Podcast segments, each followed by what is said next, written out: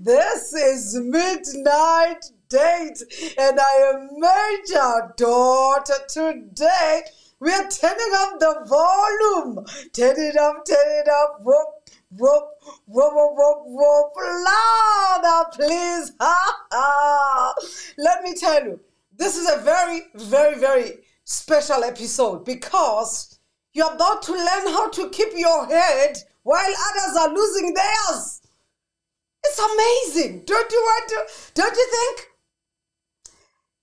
How, how do you keep your head in a time like this when everybody is losing?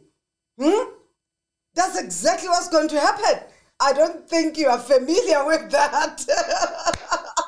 But we're about to learn together. How do you keep your head? But not just keeping your head, but keeping your head up high in a time when everybody's losing their own heads. Now go ahead and share this broadcast as many times as possible. In a minute, I'll be bringing Lynn Swain.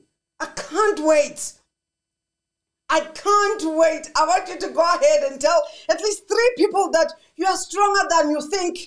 If you don't know if that is true or not, you're about to find out. You're about to find out. Let's find out together. Good morning, good morning, night riders. Let's see your comments. I know that this is not a familiar subject. That's why I'm making it easy. Keep your head while others are losing theirs, right? Okay, let's allow Lynn to teach us how to, to make our brains hmm, listen to us, right? Let's show our brains who's boss. I can see you're laughing, right? Look, this is what it's all about. If you must, if you must make it in a time like this, you've got to know how to keep your head. You've got to know how to tell your brain or show your brain who's boss. You're stronger than you think. I'm stronger than I think. Come on, tell three people. You're stronger than you think. In a moment, Lynn Swain will be here from the Leadership Institute. Yes, she will be helping us, guiding us. But not only that, I, I see so many of you have come already. So, Lufe, good morning to you. Hmm. Sister Dorky, good morning. Rosemary, good morning. Says watching from Cape Town. Woo, Desmas, good morning. You are stronger than you think. This is it. This is it. You're stronger than you think. So, because this is brain, this is science, this is, I mean, this is a lot. This is academia. This is academics, right? But we've got the right person who's going to help us in a simple language, step by step. Now, if you have your questions, go ahead and share your questions right away. You are stronger than you think. Now, in five, four, three. Now, I'm counting this down, y'all, because I'm bringing Lynn Swain. Two, one. Yes. Good morning. Oh, goodness. What a wonderful party I feel I'm in the middle of here. It's just like you with you. With the audience. It, it, it is. It is. And we... Yes. But what I, yes, what I wanted to say is that you're absolutely right, one hundred percent right. You know, this is that's what we're going to do. We're going to kind of take a, a some lens to our brain and just have a look at what on earth goes on, why we're behaving the way we are, why we're feeling so jolly insecure, and how if we don't take charge, we're in really, really big trouble. So um, yes, I am Lynn Swain. I'm going to share with you tiny practical nuggets. Um, a way in which we're able to almost reframe what it is that we do and what we can do about it. So this is just a very short, a short insight into everything. Uh, there's a much bigger program happening on Tuesday, Cape Chamber, a wonderful opportunity there to join in. But um, how did I get into this? So I, at the age of forty-eight, took all of my, my learning, the coaching, and I just thought there's still a piece missing. Why, when I was promoted into business, and that all happened very nicely, very well, because I came from a very strange background and I had to grow up really, really quickly, put into this position, and extremely difficult to connect, to really empower people. You know, I spend most of my time telling people what to do. So I, at forty-eight, thought there's got to be a different way. And I was introduced to the neuroscience of leadership. And really what it is, is taking what has been stuck in laboratories with people in white coats for so long, that needed to be in business, that needed to be in our homes.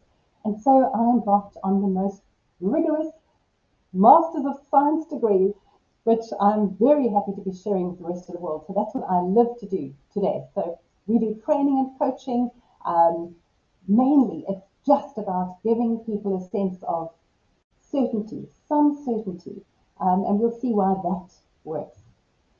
So thank you. And uh, Major Daughter, do you have a question to kick off with?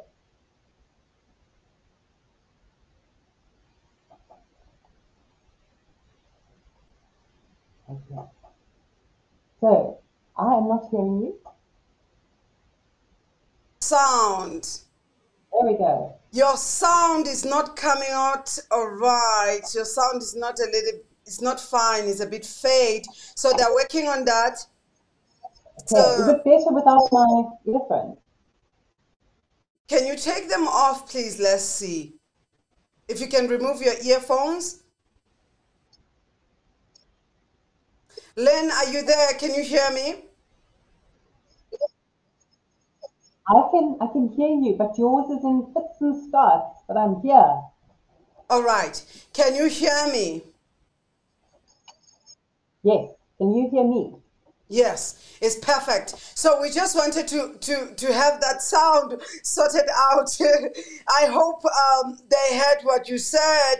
Uh, Lynn is into neuroscience of leadership, and she was about she was explaining actually what that is. Maybe she can go over it again, Lynn, because of the sound that time. Can you tell us what is this neuroscience of leadership is all about? And how did you, I mean, at your age, get interested in all this? I mean, we don't want to lose our heads, right? We want to keep our heads, but keep them up high, Lynn. Absolutely. So, yes, just to recap, I am bringing you some of the information that I found so exciting and provided such incredible insights, to the extent that I can't wait to share it with you tonight. Um, I spend a lot of time working in large organizations with them as they want to develop a culture, for instance, a culture of trust, culture of performance, that sort of thing. And it's easier than you think. So what, what we are bringing here today is just some kind of insight into why we behave like we do, why we're feeling so uncertain right now. I think it would be strange, unusual, if you weren't really unnerved by these, by these changes. You're probably feeling financially concerned about where this is going to go. Are you concerned about your job? Are you concerned about your children, their education? Concerned about how you're coping? And possibly your brain looks like it is in a state of frazzle. And uh, if we had to, for instance, take a cross-section through someone who is in that state over a chronic period of time, a toxic state, maybe in your organizations now where you just have no sense of where you're going. What is the executive team thinking? When am I going to hear about losing this position? If you've been in that state, you could find that your neuron looks different. You could find that in the memory section, for instance, those little spines that come off your nerves, in fact, have died, fallen off, which actually means that that section of your brain has shrunk. So under severe stress, the memory center, as it were, will have shrunk. Brain damage is being done. Mm. Yo, that sounds heck. That sounds hectic. Have we, have we got your attention now? That sounds hectic. I mean, really, what do you think? People, night riders. Ah! So, we start by needing to just know a little about our brains, right? So when we do feel fearful, when someone perhaps looks at us strangely. Someone who really counts, someone who matters to our future.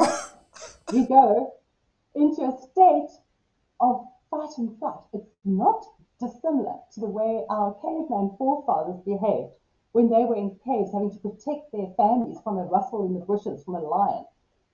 We still behave that same way. So when our blood rushes from where it needs to be here in our thinking brain to that deep place within, we are not able to recall things very easily. We're not able to think on our feet. We are illogical, often very irrational, very biased. We jump to conclusions. We feel like it's them and us. So being in this kind of a state where we cannot take any positive risks, where we cannot think on our feet, and it can't be solution finding, and this is exactly what we need to be now, right? Then we are defaulting to the old way of behaving. We need to find out how to move that blood flow from that deep inner old brain back to thinking brain. So that's what we need to be doing.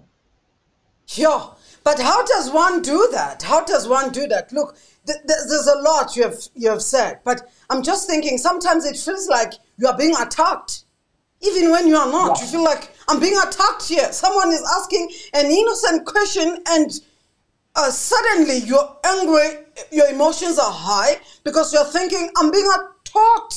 You enter a defensive mode. How does that happen, and how do you avoid it? How does one avoid that kind of a state? Lynn? Right.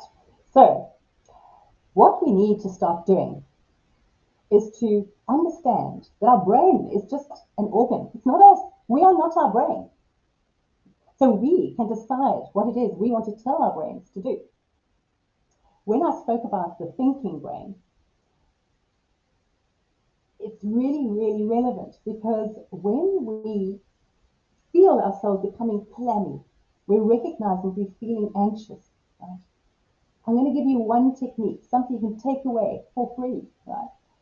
It's so simple that you can put yourself back into that engaged space where you can be thinking on your feet. Right now, you're probably not feeling that anxious. You're, you're at home, probably relaxed, uh, looking forward to a really great, great day. But when you do feel that you're breathing shallow, you're in that state, that state of panic, that state of anxiety. Plant a seed right now so that you can recall the question I'm going to ask you. This is the question you need to be asking yourself when you feel you're in that state. And it's simple. It's, what am I feeling right now? What good word, what different, interesting word would I use to describe myself right now? I'm asking you to think. So there you are, all emotional. Lynn, think of a good word for how you're feeling. I mustn't say anxious, stressed, words that just flow off my tongue.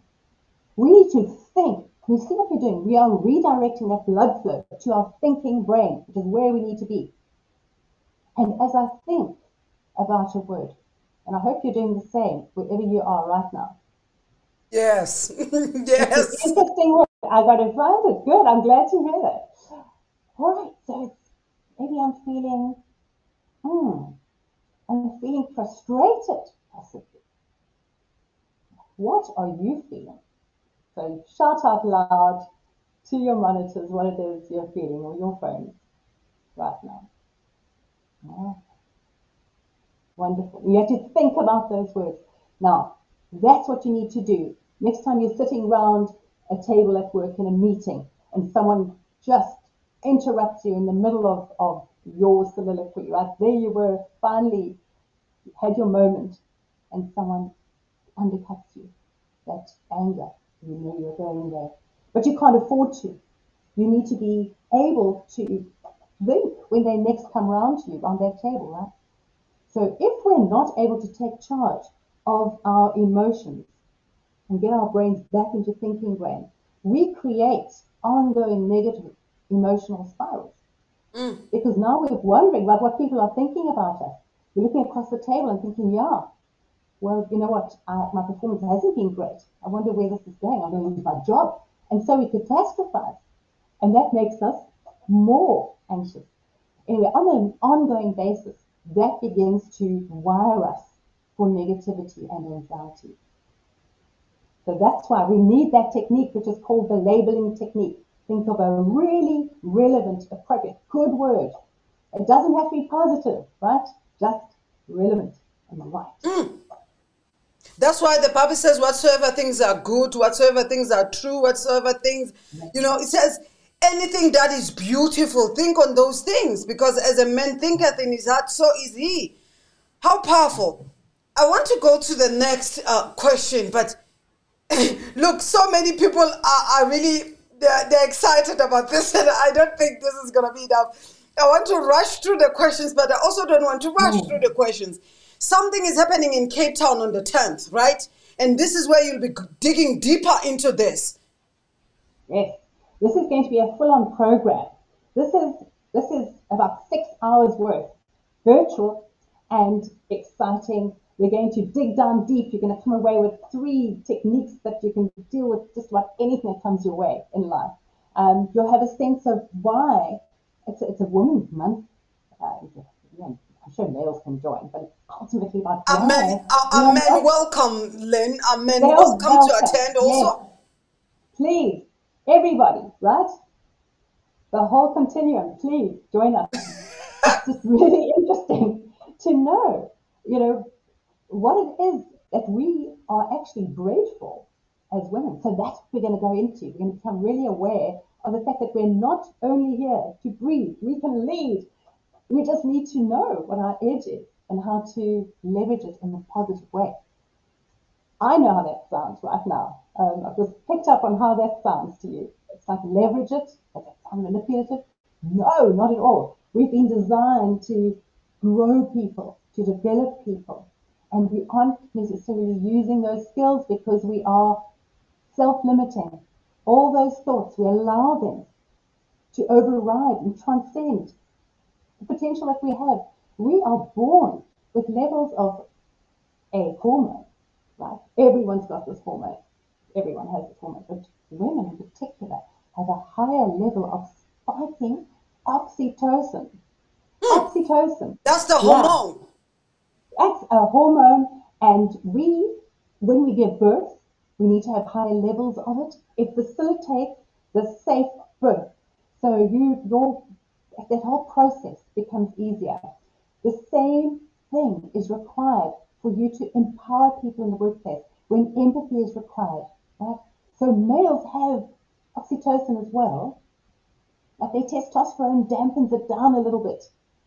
So here we are, we can create an environment of trust in the workplace more easily.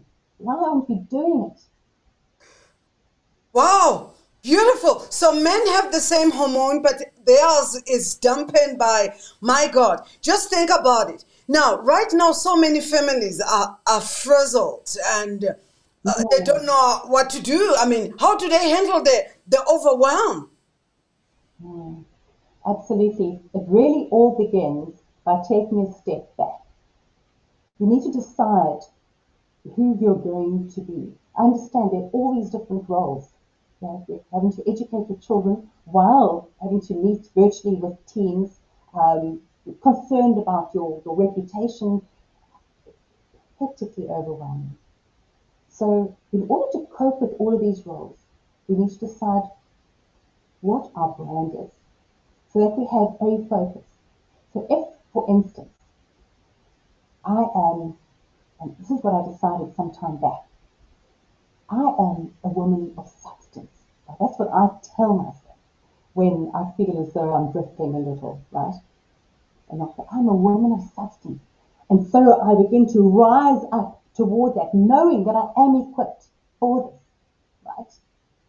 And off that platform, I set goals. I decide how. And knowing a touch about the brain now makes it all easier. Now, how I'm going to show up.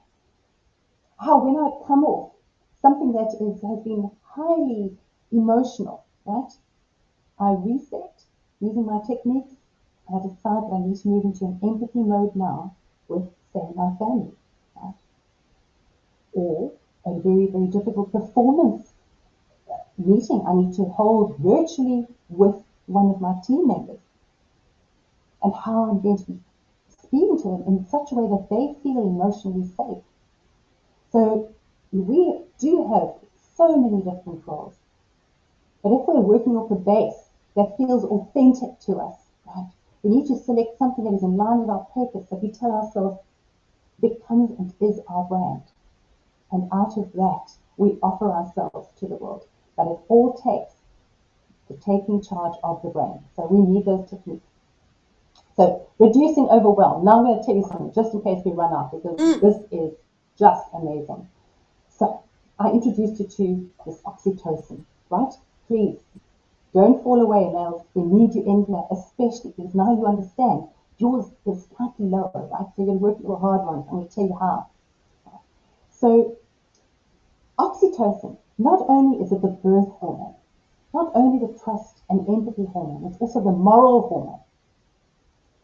So we're looking at leadership right now across the country, and we're wondering, right, where their ethics are. You're able to breathe that within yourself. So by deciding to go into a chat with someone with a level of understanding that they too, like you, being so uncertain, puts you into that state of fight and flight, they're also in that situation. You go in and you invoke in yourself a sense of empathy before you start talking. Right? And if you're feeling threatened yourself or fearful, or there's some level of unfairness that is being experienced with this person before, you sort yourself out first. It's like, what threat am I feeling? Hmm. And then we regulate. We either use that little labeling technique, or we say, right, how can I reframe this? I'm leading a team. I'm a nurturer, right? I don't tell people what to do. I enhance transparency because I'm an authentic servant leader, right? It's not about me. It's about uplifting others. Out of that, I know my brain is going to reward me with this amazing hormone. The hormone of focus, firstly, then this hormone that predisposes me to holding a trusting conversation. And so it starts with empathy. This particular hormone, once the empathy is going, trust is built between the two of you, whether you even mention that word or not. I, when I decide to trust you, really, without faking it, for a certain reason, like I'm sure that the viewers here have the same ideal as I do, and that is to reduce the stress, to live as one nation, right? Or what do we have in common that drives us? That sort of empathy, that sort of trust. You initiate the trust. You take the chance. You overcome your vulnerabilities because you've got techniques. And out of that, the other person feels trusted. You think it, they feel trusted, as you do. Both of your oxytocin spikes. Now, once this spiking happens, we're able to focus more. We're able to feel happier. It releases the happiness hormone while it's at it. So now we're performance-driven, we're focused, we're happy. As a team, our work improves, we perform better, and that leads to revenue. So what am I saying here? Oh, the leaders out there, guys, you and women, you are absolutely in a situation where you are struggling to know how to bounce back as teams and organizations. It's about trust. Trust is revenue. Trust is currency. Trust is happiness in the home. Trust is people working together. They want you. They don't even realize you have initiated, you've triggered this contagious, contagious hormone. Let me tell you why I'm laughing, and I've got to repeat this. I'm sorry I'm going back and forth. I just want to remind all our viewers and our listeners, to those uh, on different platforms, that there will be an event that is going to take this thing really further, this study a very good course that I, I suggest you should attend is that both men and women can attend on the tenth of August in Cape Town, but you can attend virtually. All the details will be on the comment section. Please watch out for them. Do you know why I'm laughing? I had to really bring that because people are bringing so many things. Affection, affirmation, affirmations work. Affirmations yeah. work. Work a big deal, right? We agree. But look at what Linda is saying. Linda says, please donate some of the oxytocin to our, our political leaders. I'm thinking, oh.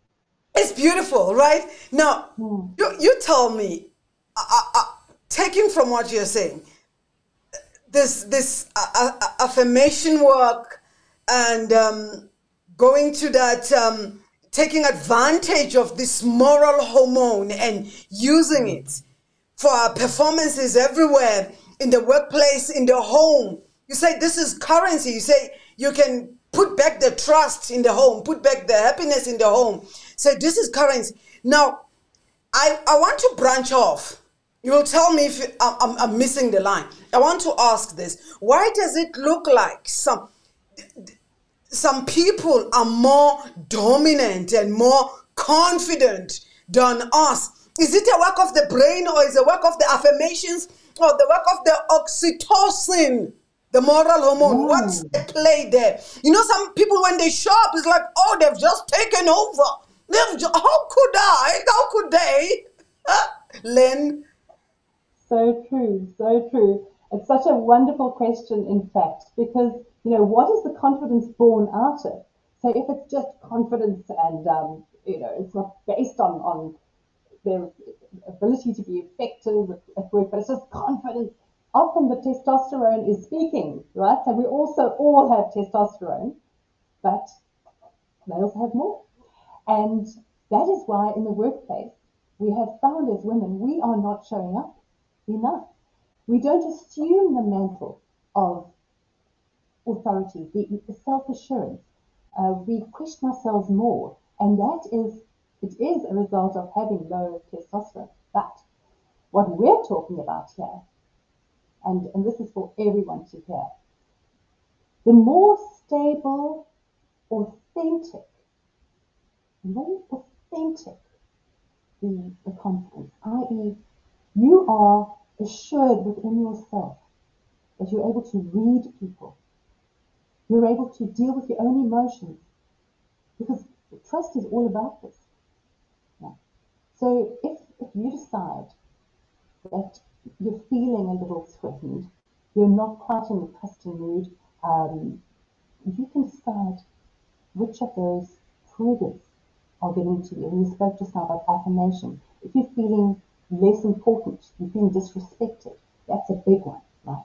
Um, if you're feeling without the means to be able to deal with the situation, whether you feel you don't have the skills to, you have the wherewithal to reframe that. That's the other, another technique, um, to say, right, I might not have those skills, but I certainly have the skills to connect and to ask people where they're at and to learn more about them and have them feel understood.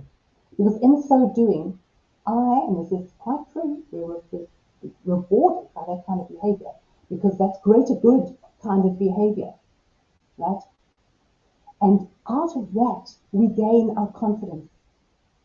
We need to grab hold of that. We are born, we're born to help uplift. We're born to receive rewards in our brains through this other hormone called dopamine, which spurs us on to keep repeating that kind of behavior until we sense that we're more confident.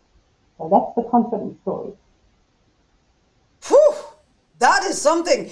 Now, now here there's someone who's just thinking, what are affirmations? Affirmations are the declarations we take to ourselves. Those, those are talking sessions, the things you tell yourself. Just for those who are wondering, what could this be? I'm branching off again. And the reason is you're really provoking. I mean, it's like you're talking to me. I'm, I'm coming to that workshop. I'm coming to the workshop. But hear this. Could be, could it be that the brain has something to do with the conflicts that normally takes place in relationships or marital relationships. Not just relationships, but also marital relationships, meaning in, in the home between husband and wife. Could it be as a result of some function in the brain, or what is it? I want to, I, I really want you to enlighten us. What is responsible for the conflict most of the time, especially on petty things? And if it's as a work of the brain, how does one overcome that? Lynn? Thank you for asking that. It's, it's wonderful. Um, I, I, I deal with full teams where there's such incredible conflict, and they call me and I'm thinking, oh goodness, I've only got two days with them. How are we going to do this? And at the end of it, in the old days, prior to COVID, they'd be hugging each other. So, between husbands and wives, obviously living that closely with one another, what happens is that there's certain habits. Our brains are not, we haven't got that much resource, right, in, in any one day to be able to deal with ongoing emotional turmoil. So often we get back home at the end of a day and we're already quite frazzled. We don't have a lot of oxygen and glucose left. Not, not enough discipline really to contain our, our, our emotions, right? And we shouldn't be containing and suppressing them. We should be expressing, but regulating. So when we when we do get into these kinds of conversations that end in conflict, often it is because we take shortcuts. Our brains take shortcuts.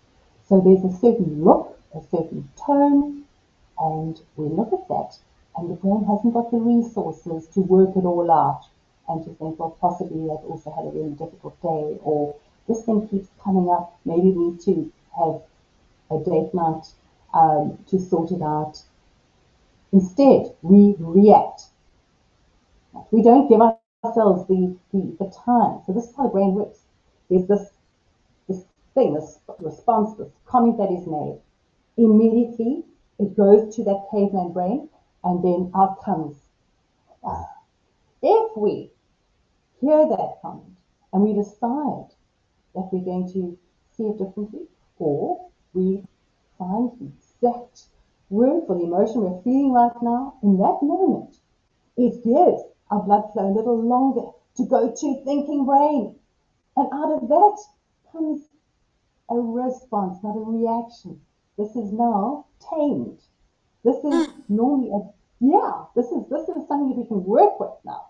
Right? You can think on your feet. Yeah. Uh, this will need training. I mean, for one to be able to, I mean, you need training. Uh, what about? You know what? You're talking about how do we wire ourselves to start behaving like this? Yeah. Yes. The most, yes, the most wonderful thing about our brains is that they grow in the area of our focus. So we can choose, you know, to, to just wallow, blame, uh, yeah. Ourselves back to whatever, and grow that part and have the neurons join each other in that circuit, and that sincerely grows. But if we if we decide that from now onwards, you know what, we're going to do things differently, we're going to be a little more considered, we're going to really look after our brains ultimately. So are we do, we're doing it for ourselves at the very least, right? And then it's a matter of, I would just set a goal, a little goal. Don't tell anyone, don't feel micromanaged around it. But what it is you'd like to see, if this is a husband and wife, what you'd like to see happen. What would, what would be the ultimate if this were to go right and you were to rewire? And then set different ways, actions that are going to remind you to do this. And then test it, test it on everyone. Test it on your colleagues, test it on your peers, until it becomes a way of behavior, because it will. That is what your brain is going to be wired to do, and it's going to be very satisfying. Now suddenly you're spiraling up. Now you're achieving this goal while you're achieving that. Your brain is disciplined enough to achieve a whole lot of other things, and so now you can start reinforcing. You're talking about affirmations, so important. Just the security is important to us. So is that recognition. But don't wait for that recognition from anyone else. You know, so as you're setting these goals, you're seeing yourself in your ultimate role, your ultimate visualized goal. That becomes your affirmation. You pat yourself on the back in the absence of mm-hmm. Come on now. I love this. Now, why do people often feel of uh, struggle to feel included? And what can they do about it? Many struggle to feel included. No matter what you do, no matter how, how much you try to accommodate them, they don't feel accommodated. Whose fault is it, Lynn? That's a great one. Absolutely. Yeah, I mean, we've all felt like that, right? I mean, yeah, and I know, I know our audience is so incredibly varied. We've all got a story. But I, I was in a children's home to start off with, right? So I left at the age of fourteen, but not before I had tried to get into a decent high school, applied for the high school that no one else could get into in the children's home because they didn't take us. Um, and I just struggled through that lot, and I felt so incredibly sidelined and alienated and not believed. And it was a matter of having to go into my world, realizing that if I continue to feel excluded, I would be excluded. So if you think about what I said earlier about the shortcuts that our brains take,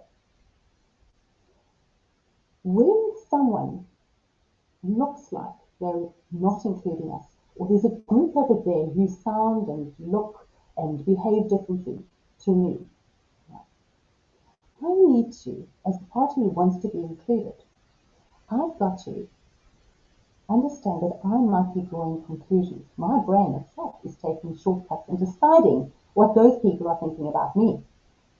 If you are part of a group who is terribly biased, understand what is happening in your brain. Your brain is taking the easy route to deciding based on you that you are part of a certain group, and that that group is not yours. That group is somehow the foe, the enemy. That is the them and the us. And often that is based on fear. Mm. So this fear drives that. You start jumping to conclusions. We're irrational. Remember this from the beginning of the, of the, the session. Yes, yeah. It's them and us. If we understand this, we are able to then reframe it, and possibly walk into that group and include yourself, right? If you're feeling excluded, you decide, include yourself. You walk in there, understanding that you feel a little threatened, regulating that with one or two of your techniques, and going in, understanding that they might be going through what we've just spoken about. What are you doing there? Their brains are taking shortcuts. I need to put myself in their shoes. So what am I doing? I'm creating empathy. And what's empathy? A building block of trust, trust, trust, trust. I go in there curious, with a curious expression, understanding that their brains are taking shortcuts, and I walk in, and I'm able to, in that moment that I'm kind of exuding the empathy, they pick up on that. And now you shape inclusiveness around you. You can shape the world. Mm. Wow, incredible. Now, somebody says, um, uh, downplay your success because you don't want to create silent enemies. Now, this is when you are, this is when you are promoted. You know, you are promoted, you've been lifted, but here you have peers to deal with.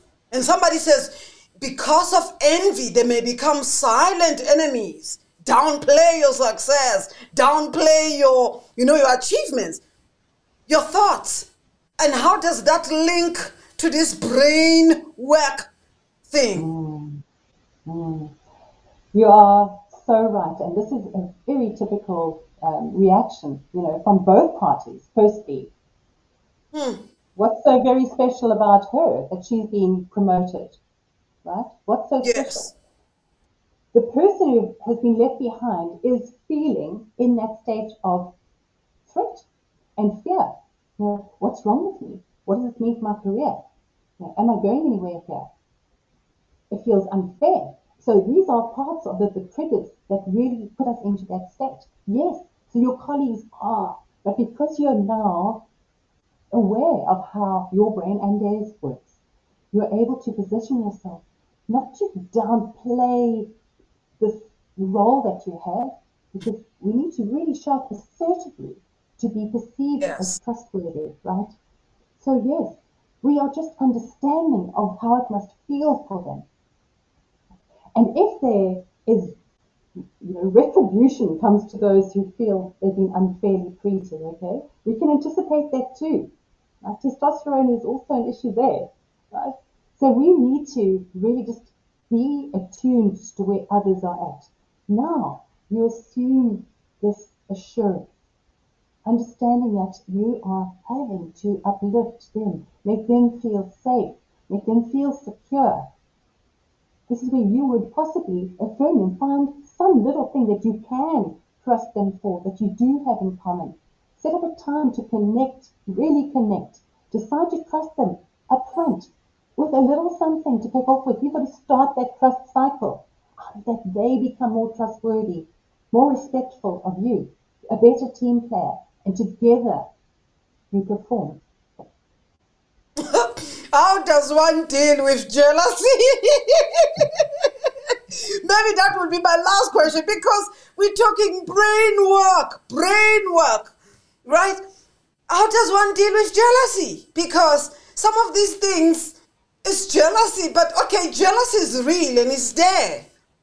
Is there anything we can do on the brain? Len? So, uh, and are we talking about us feeling jealous?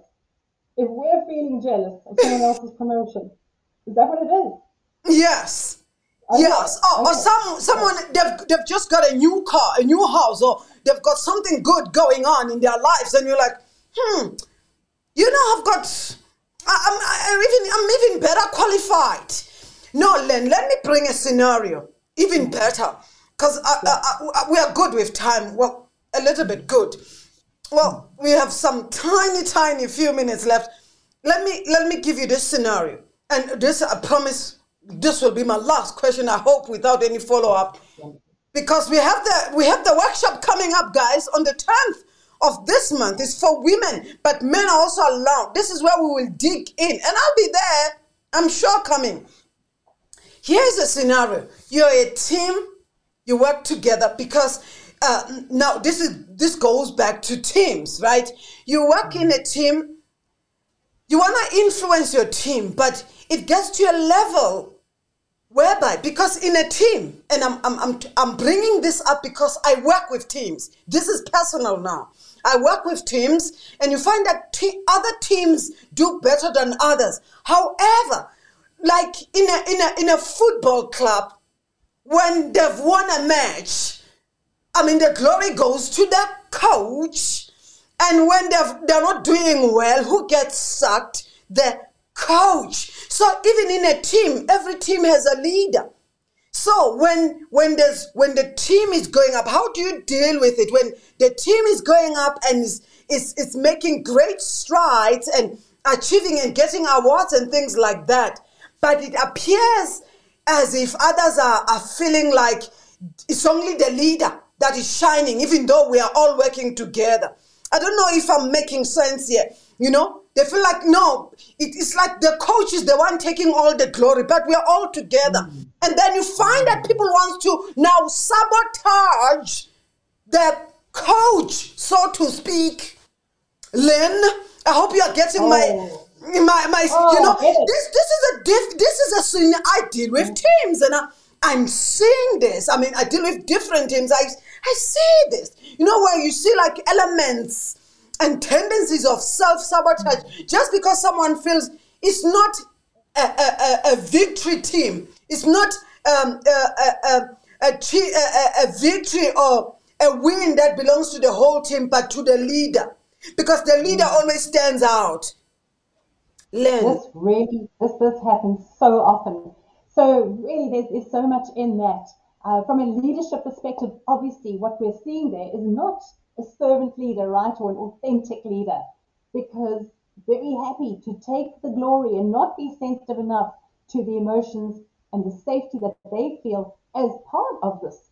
So there is that reluctance to perform, and it's a natural fear threat scenario. In comes retribution. Now they do want to hamstring the boss, right? So each party has got work to do here. On the side of the team, this understanding that they can shape that environment around themselves, that they can manage upwards, is critically important. You don't have to have a very special place in a hierarchy in order to just manage up. So you behave in exactly the same way as the leader would. So I've sometimes had leaders and teams in a terrible, so I mentioned one of them, and both parties were there together, and I was, I was horrified. I thought, you know, are they going to feel safe sharing with each other? But they were able to, just through having a sense of this caveman brain and what the typical triggers were, they understood that both sides were to blame. Then they understood that they're not on side. Then they understood that they were one, that they were creating a them and us because they were in a state of threat. Then they found how to regulate this awful behavior, right, this retributional behavior, not taking them, taking each other to court anymore, and work toward learning how to build trust, because they can do it here, they can do it anywhere. What on top of that started happening was that they could see the more they elevated their own skills and capacity and ability to read themselves and monitor and regulate themselves, the more they felt recognized. They were recognizing themselves for this growth. And for those of us who heard about Maslow's hierarchy of needs, remember, it had basic survival needs at the bottom, and then according to Maslow, then you kind of go into a social space and ultimately you self-actualize and, and you achieve your, your purpose. What happens when you start thinking about where others are coming from and how to just have a touch of empathy and trust them for the tiniest something? You trust your boss for the tiniest. Maybe you're both looking for this organization to do really well. You're both proud of being members of this. Just a little something, that's enough to kickstart it upwards. And that's what happened. Um, it was a matter of understanding, goodness me, we're all just human here. Understand what I'm feeling, why I'm threatened. I know what to do about myself. Now I present myself in a whole state. And out of that comes a lot of role modeling. People start looking at you, wondering how and why you're not, or why you're refusing to have gossiping in your office. And Yes. yeah, and the sabotaging just becomes things in your eyes. It actually starts to look like what it really is. And that is trying to create threats, trying to trip people up. It doesn't make you feel good about yourself in the long run. It doesn't help you grow. Sure. And you're taking charge of your brain, you're healing your brain. The more trust, the more oxytocin. Oxytocin heals nerves. This wow. is the crux of it all. You are helping and healing yourself by deciding to spread trust. By doing that, you're enabling the world to become a better place. And we've been designed this way. We just haven't opportunized it. Wow. So this trust thing is a big deal. It's a big deal. Now, how can we positively influence our teams and uh, our organizations as a whole? Small, big, doesn't matter, medium. How do we go about it? You can, you can spread. You can spread. I know I'm sounding, I'm making it sound so, so good. You make it sound so simple, but it's okay. Maybe I'll be able to engage you further after this, because you make it sound so simple, but but it is the simplest things of life that are difficult to do, right? Yes, and someone's got to start the cycle, because the cycle, right? Remember, it's around you empathize. Where are these people coming from, right? And then it's a matter of them receiving that. They start trusting you, empathizing with you, because this thing is reciprocal, it's, it's contagious, right? And yes. They're trusting you, like, like they didn't realize that they had that in them. And next thing, they're able to perform, now they want to impress you. And this is the way you can be with your colleagues, the people you're not able to have a decent conversation with. You set it up shall we meet for virtual coffee? Yes. I, I need to get to know you. I, I, I valued what you did. I just never shared it. Something like that. Let's find something in common. And you started. It's got to start with you. You can change. Ooh, yes. Your brain. I love it. I love that. Sounds like music to my ears. Now, here's a question from Tulufelo. It's not a question, but a comment. But we have like three minutes, Lynn, then we can talk about, we have four minutes approximately, mm-hmm. then we can talk about the workshop. But here is something from uh, Tolufelo, and I think you should really uh, comment about it if you can. She says, sometimes it's very difficult because, look, we needed two hours to do this. Mm-hmm. I hope the workshop will allow us to ask these questions, yes. because most people who are here are leaders. You said Leadership mm-hmm. Institute, right? Mm-hmm. So most people that are here are leaders, so they're asking personal questions. Okay, if you can just bring that up. Like, okay, there it is. She says, sometimes it's very difficult to talk to leaders, and you let negative thinking influence how you view them. It destroys good relationships. Lynn, your thoughts? Mm, absolutely. And this is often our own self-limiting thinking, right? We limit ourselves. So we, we see the leader, we know possibly that it would be great to have a relationship. They seem inaccessible, right? They don't even give you eye contact, let alone time. And you're thinking, when you see the person, it's a matter of, I am not senior enough, or I am not good enough, or they will think I'm hopeless, um, I will stumble, whatever it is that comes to mind.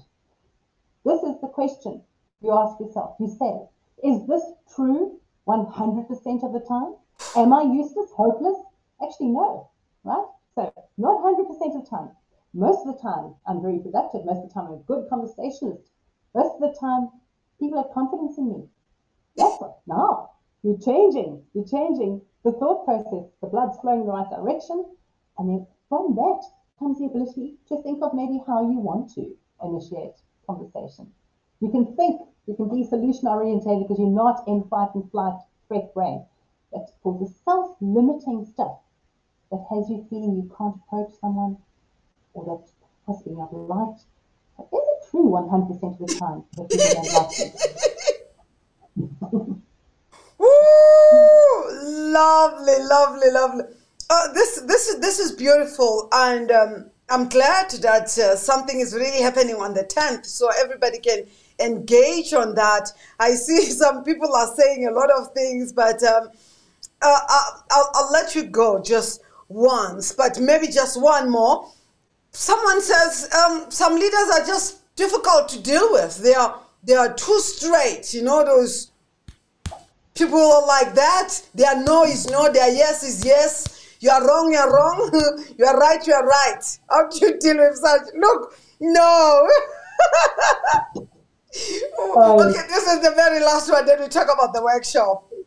Oh, okay, you've got right. to prepare yourself to come to the workshop. One hour cannot cut it, right?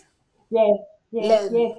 And if you can't make that, or you just feel, oh, it's too woman orientated, then get hold of me. We need to also have Lynn, L Y N N, dot Symbiota. Like symbiotic, but Symbiota. Symbiota is actually on the comment section. Will you pin it for us, please? If you can just bring it up, we'll put it up on the screen. If you can just put it up on the screen again so that everybody can see it, please. Okay, Lynn, you can go ahead. Thank you. Okay. Yeah. Right, so here we have this difficult, difficult boss. Right? What we're needing to realize is that for us to feel confident, for us to sound credible, for us to deal with what the behavior, the boss behavior is eliciting in us, what it's making us feel, and that we need to have some kind of a courageous conversation. In order to do that, we need to have an assertive approach. So often when someone is really, really bullying or bossy, too dominant, we go into the passive, right? Um, little of me, yes, no. Or we become passive aggressive. And I think you mentioned this kind of behavior. We start sabotaging them. So we're anything but assertive. Assertive behavior is where you show up honestly, authentically. What, what you do here is you, you share the truth in a way that it falls well with their Cape brain. Right? You, you don't just go rushing in. You think about it. You prepare yourself to be able to deal with the fallout of that. Right? And this is why we have to know these techniques. Right? The fallout. Can I, can I trust myself? Yes. When you're assertive and you go in your body language is assertive, you're perceived by the other person when you're assertive as though you were trustworthy. So this is what the studies have shown us. So it is about learning to be assertive. To do that, you need to dampen down your own fear, threat, and negative approaches.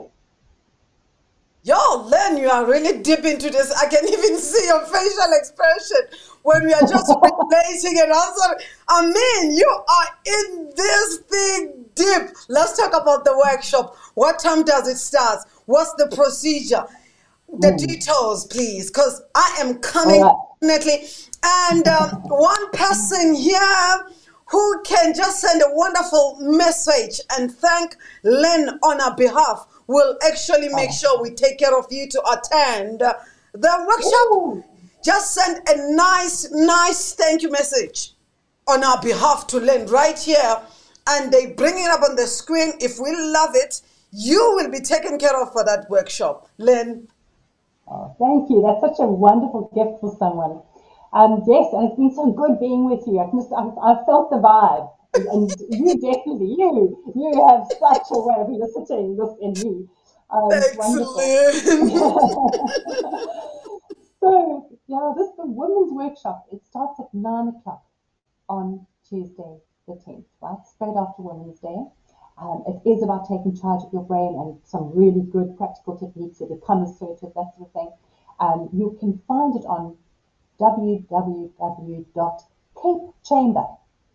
Cape Chamber. It's the Chamber of Commerce that is hosting it. They've asked me to, to run this. So the Chamber of Commerce. Yes. Wow. Cape Chamber. Yeah. And then, and then you go on to... Um, look for the women's take charge of what, what, what have we called it? You were so good earlier on. It's, it's about who's the boss? Who's the boss? Right. And you look for the oh. women's, women's program for Tuesday. So the, um, there is, there's a price associated with it. We'll share it there. But um, if you remember, you get a bit of a discount um, with the chamber. Now, for the others, we can customize anything. We can, we can. Coach, uh, we run teams of up to fifteen in person, okay. um, right through organizations, and for that, you can contact me, Lynn, L Y N N, dot symbiota at gmail dot com. So, which means an organization, even ours or any organization, any organization can actually book you to come and do some workshop in our workplaces. Yes, we can create a whole culture of trust. If that's okay. Top to bottom. Wow. Uh, if, uh, admin, if you can just put up the details for us, please. All the details on the screen and everybody gets it. Wow. We'll, we'll really have to look um, on that. We need to look at that. We need to look at that. Uh, hmm. This is beautiful. Now, will there be a question and answer session? I'm asking about the workshop itself. Will we have a time where we can ask questions? That's one. Secondly, notes. Are we going to get some notes? Or what are we getting? You know, take home, take home stuff. Lynn? Okay, wonderful. So it's very experiential, which means that I'm going to drip some nuggets from basics about the brain that just take us everywhere and anywhere we need to go in the business environment and our home. You are going to develop insights out of those nuggets. I'm going to put you into a couple of groups. You're going to be broken up into groups where you can have conversations with other colleagues, other peers, people joining you, other delegates, and come up with some ideas as to how you can take this forward. So it's going to be that. So self-awareness being raised. You're going to have a look at how to lead yourself before you lead others. Um, you're going to get a sense of how to develop the kind of assertiveness that builds on your brand, it enables you to be able to achieve more difficult conversations and deal with awful performance, typical performance um, reviews, that sort of thing, in a way that elicits the best in both of you. And you're going to be able to go into, find your way of contributing to a culture of trust in your very organization, um, and shape, reshape your world and develop new habits. So you'll come away with a goal that you will have palpated, that I will help you with as a big group, to take forward and action with a, a sense of dedication and commitment, a sense of understanding how, having planted seeds of brand new habits. That's what you're going to come away with. Um, so in terms of notes, we're not we're going to, you need to have your own paper, your own pens. This whole thing is virtual, um, but you will be doing a lot of work. So it's reflection, it's action, questions, absolutely, um, it's, it's fully, it's interactive, um, and you'll be able to come off mute and, and talk and that sort of thing, or chat via the, it's all on Zoom. Uh, you can chat via chat boxes if you're shyer, and that's how we're going to run this. All right, so all the details will be on the screen in a moment. All the details, some say they didn't get the details. Thank you for that. I think we have a winner. Here's the message. Well, this is Dumelo. Your ticket is on us. Your ticket is on us. As promised, Lynn, that we get one person who'll send us, who'll send a message of gratitude on our behalf. We'll